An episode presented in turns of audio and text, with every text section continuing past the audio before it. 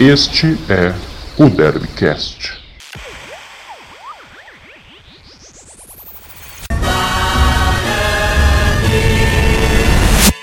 Fala, torcedor bugrino! Este é o Derbycast. Estamos chegando aqui com mais um programa para você nesta terça-feira, dia 8 de setembro. Como foi de feriadão aí, dia 7? Foi bom? Eu estou aqui, eu, João Marcos Carneiro, estou aqui com Eduardo Martins hoje mais uma vez. Tudo bem, Edu? Como foi o feriadão? Fala João, torcedor bugrino, tudo bem com vocês? Por aqui tudo certinho. Feriado de muito trabalho, não deu para descansar muito, mas estamos aqui para mais uma edição muito especial do Derbycast, finalmente com boas notícias para o torcedor do Guarani. A semana foi muito mais positiva e a vitória voltou a aparecer pelos lados do Brinco de Ouro. Ah, já não era em tempo, né? Vitória de 2x1 para cima do Operário, né? O Tomás fez 1x0 pro Operário, o Todinho fez os dois gols do Guarani, estreias né, na equipe.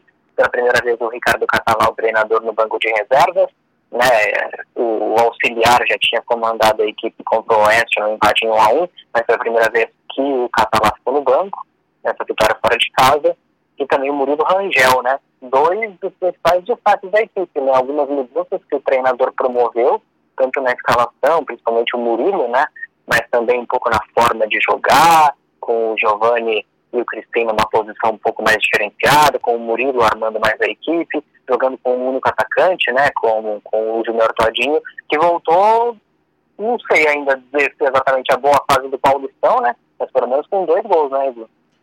Olha, João, que nem se tornou popular aí nas últimas semanas. Podemos dizer que o, Todinho estava on sábado no estádio Germano Kruger em Ponta Grossa, no Paraná. Grande jogo do Todinho. Há tempos que eu não via uma atuação tão boa dele, pelo menos em meio a esse retorno do futebol, em meio à pandemia, não tinha visto ainda nenhuma atuação tão bacana dele, mas ele foi muito bem. Destaque do Guarani nessa vitória em Ponta Grossa. E assim, né, no, o Guarani já tinha jogado né, no início da semana contra o Oeste no estádio Brinco de Ouro, uma atuação bem ruim, começou ganhando, depois tomou o um empate, mais uma vez ficou com aquele gosto amargo, né, um empate com cara de derrota.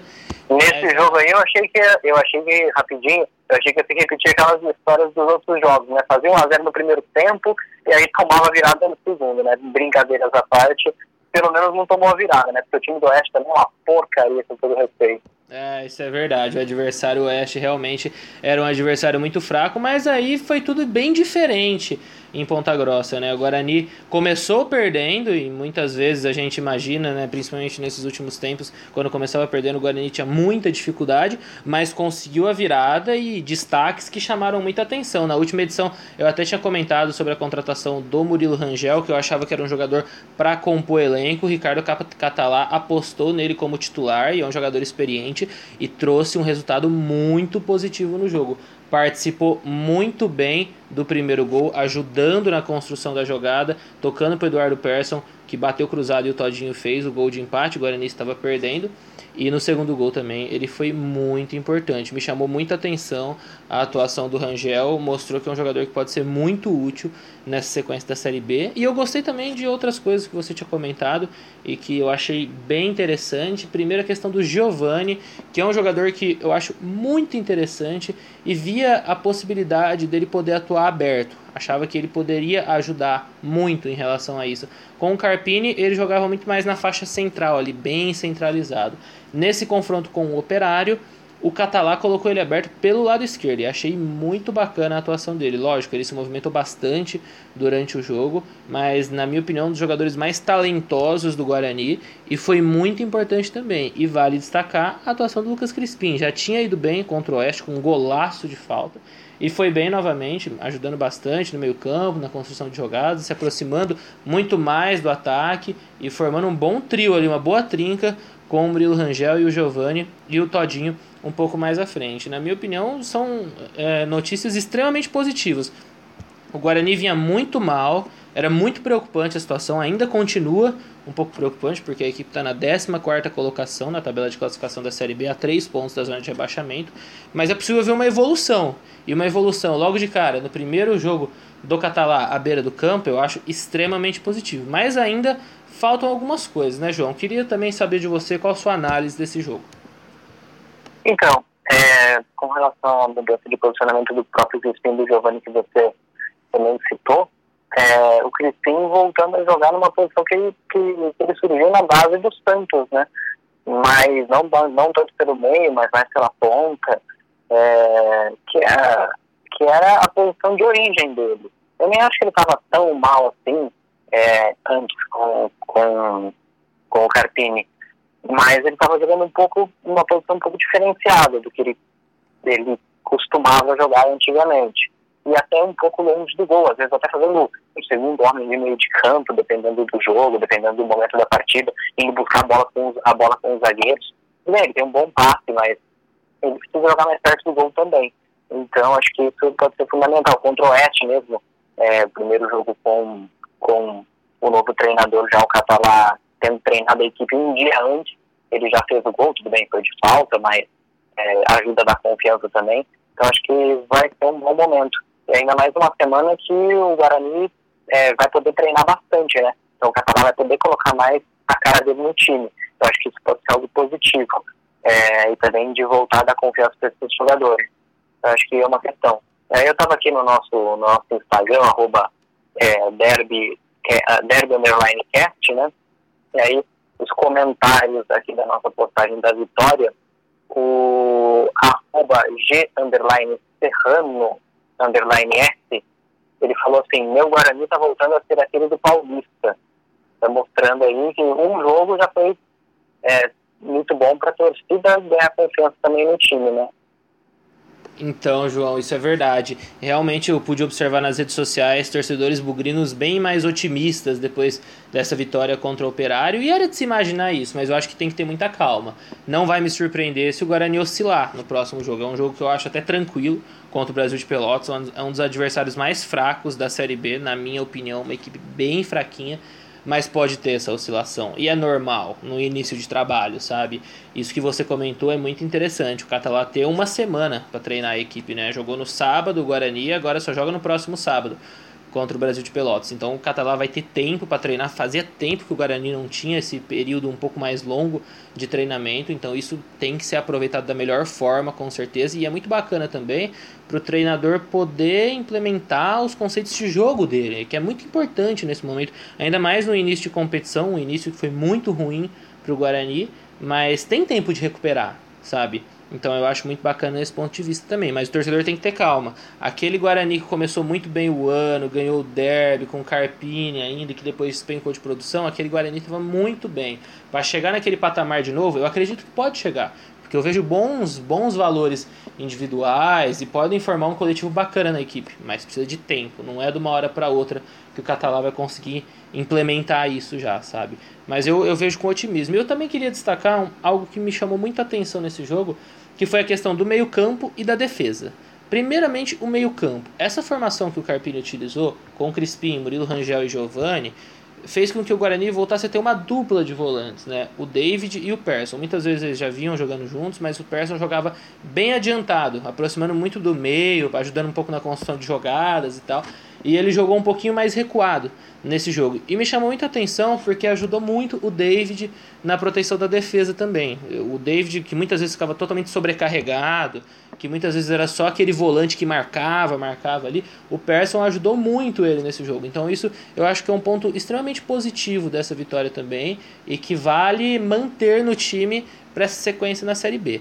E a defesa falhou mais uma vez, mas não foi uma falha tão clamorosa que nem vinha acontecendo nas últimas rodadas, tão absurda, né? Porque a situação estava muito complicada, principalmente na bola aérea. O Guarani não tomou gol de bola aérea dessa vez, acho que é algo positivo de se enxergar também, mas teve falha, principalmente do Didi no gol do meio-campo Tomás, que disputou o Campeonato Paulista desse ano pela Internacional de Limeira, está vestindo a camisa do Operário agora na Série B. Teve um erro de posicionamento do Didi nesse gol e que assim pode custar caro. Não custou agora. Eu continuo achando que o Didi é o melhor zagueiro do Guarani, mas é algo que ainda precisa ser corrigido. Eram tantos problemas na defesa, esses problemas foram bem menores nesse jogo com o Operário. Mas eu acho que é, é algo que ainda precisa ser corrigido o mais rápido possível, porque ainda mais com adversários mais fortes, eu considero o Operário uma equipe com bons jogadores, mas acho que vai ser uma equipe que vai ficar em meio de tabela na Série B. Não vai sofrer lá embaixo, mas acho que não vai subir lá em, é, não vai brigar para subir na parte de cima da classificação. Mas com uma, contra uma equipe mais qualificada, o Guarani pode ter mais problemas, como já teve nessa Série B. Então eu acho que é algo que o Catalá precisa observar melhor também. É, com certeza, nessa semana, uma das coisas que ele vai trabalhar também vai ser esse sistema defensivo aí. É, agora, uma brincadeirazinha só, é, não pode virar os trapalhões ali junto com o Didi, né, também, né? Aí já vira sacanagem. Mas... Impressionante, temos um comediante no Derbycast, meus amigos. É, só que assim também, né? Vai jogar sábado, mas vai jogar sábado 11 da manhã aqui em Campinas um sol de rachar. Se tiver o sol que tá esses últimos dias aqui, olha, vai ser difícil. Eu acho que o torcedor correr... para esse jogo tem que torcer muito para estar tá um clima nublado, assim, porque senão, nossa, os jogadores. Só que assim também, o, o, rival, o Brasil de Pelotas, vem lá do sul, né? Por mais que seja, estejamos né, num tempo clima, num clima que é de calor, né? Por exemplo, no final de semana eu estava assistindo o jogo da Série A Internacional jogando, estava frio lá em, em Porto Alegre, né? Então pode ser uma coisa até, de certa forma, positiva para o adversário sentir até mais do que o Guarani. E provavelmente já, já vai estar tá treinando aí durante a semana com esse sol de rachar. Então a males vem até para o bem, se a gente for pensar um pouco também. É, é, um, é uma arma a mais, não deixa de ser. Lógico que o sol é o mesmo para todo mundo, mas se os caras lá estiver treinando no frio, o Guarani já acostumado um pouquinho mais com o calor, não deixa de ser uma questão positiva também. Tem que pensar em tudo ultimamente. Isso é verdade, João. E projetando também esse confronto, na minha opinião, o Guarani chega como favorito. Que nem eu falei, não vai me surpreender se a equipe oscilar, se tiver um pouco de dificuldade, mas o Guarani é superior e ouso falar que é bem superior à equipe do Brasil de Pelotas. O Brasil de Pelotas até conseguiu alguns reforços interessantes agora para essa sequência de Série B, reforços que chegaram já com depois que a competição iniciou, o meio-campo Danilo, que é formado nas categorias de base do São Paulo, alguns outros jogadores, mas o, o Guarani é bem superior e para mim é um jogo para ganhar e conseguir retomar ainda mais a confiança para a sequência da Série B, sabe? Inclusive, tem um reencontro nesse jogo, JM, sabia disso? Ai, meu Deus, lá vem ele. Gabriel Poveda, a torcida Poveda deve lembrar dele, formado nas divisões de base do Guarani, acabou atuando muito pouco pela equipe principal, foi negociado com o Atlético Paranaense, negociado não, se eu não me engano, ele que preferiu ir para o Atlético Paranaense, está no Brasil de Pelotas agora na Série B do Campeonato Brasileiro e reencontra o Bugre nesse próximo sábado. Mas para mim o Guarani é favorito e na minha opinião o técnico Ricardo Catalá tem que manter a mesma escalação, né, João? O que tá dando certo, acho que não tem necessidade de mudar, né? Ah, com certeza, né? Se tiver algum problema assim de última hora, durante a semana aí, mas é, a tendência é que seja o mesmo time, né? Com o Rafael Pinho no gol, é, o Cristóvão acabou assumindo aí a vaga na lateral direita, foi até o capitão no último jogo, né? também o Valber, o Didi e o Bidu formando o restante da defesa, com, com o David o Eduardo Pesson como os dois volantes, né? O Murilo Rangel pelo meio, o Crispim de um lado, o Giovanni do outro, o Júnior Todinho lá na frente, é, aí com o Igor Henrique no banco, sendo opção, é, também o Bruno Otávio, que entrava sempre também, o próprio Alanzinho que veio do Palmeiras, é, enfim, o, o Wagninho também, que ficou no banco aí no último jogo. Enfim, acabam sendo opções interessantes para o segundo tempo. Bruno Sávio foi mais um que teve uma atuação interessante nesse confronto com o Operário, né, João? É um jogador que, sinceramente, não me, não me convence, mas a gente não pode deixar de falar que ele é um jogador esforçado, sabe? Entra, é, se movimenta bem, sabe? E teve uma atuação interessante. Gostei da entrada dele no segundo tempo. Era um jogador que até a hora que eu vi o Catalá mexer, eu falei, hum, será? Sabe? Será que vale a pena? Mas ele teve uma boa atuação. Achei que foi uma atuação interessante e pode ser útil aí para essa sequência de série B também, né? É, esse duelo também é um duelo importante, né? O Guarani tem sete pontos e o Brasil tem nove. Então, é ganhar, passar o Brasil, dar uma respirada maior, se passar mais da zona de rebaixamento também, é, ultrapassar o adversário e, quem sabe, até né, já olhar mais para a segunda metade da tabela, aí, quem sabe. É um jogo importante, precisa vencer as duas vitórias que foram, que aconteceram nessa série foram fora de casa, contra o Botafogo agora contra o Operário, precisa voltar vencendo o brinco, já faz tempo que não ganha aqui no seu estádio. Então, acho que é o, é o rival ideal, a semana ideal de treinamento, para tudo melhorar e, quem sabe, um horizonte mais. Céu mais azulzinho, como esse que a gente tem visto aqui nos últimos dias em Campinas. Né, Edu? Acho que você tem mais alguma, alguma interferência para fazer? Podemos encerrar? O que é? Olha, João, queria dar uma informação dessa última semana que principalmente foi muito discutido depois da demissão do técnico Thiago Carpini, que ele fez acusações né, ao Anailson Neves, membro do Conselho de Administração do Guarani.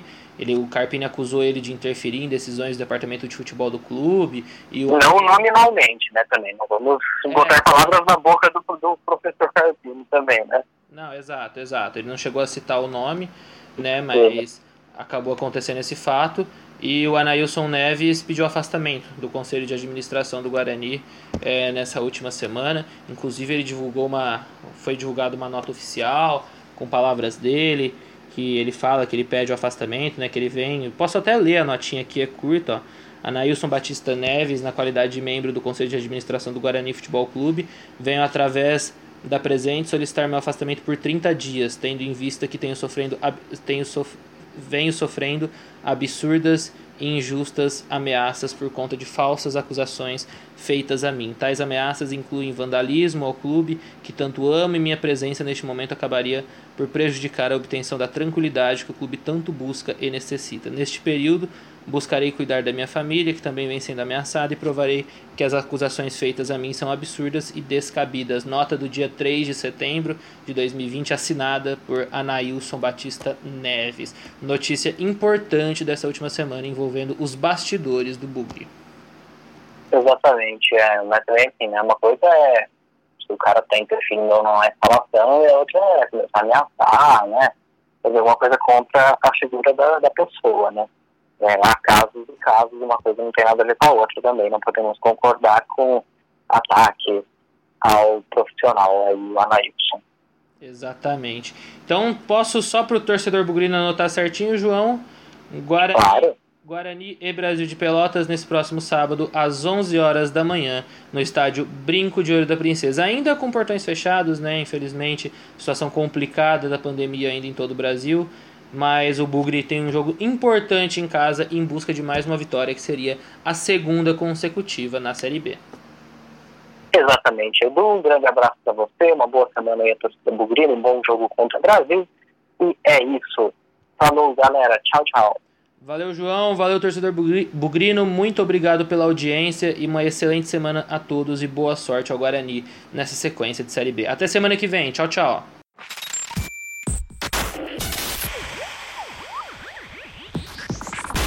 Este é o Derbycast.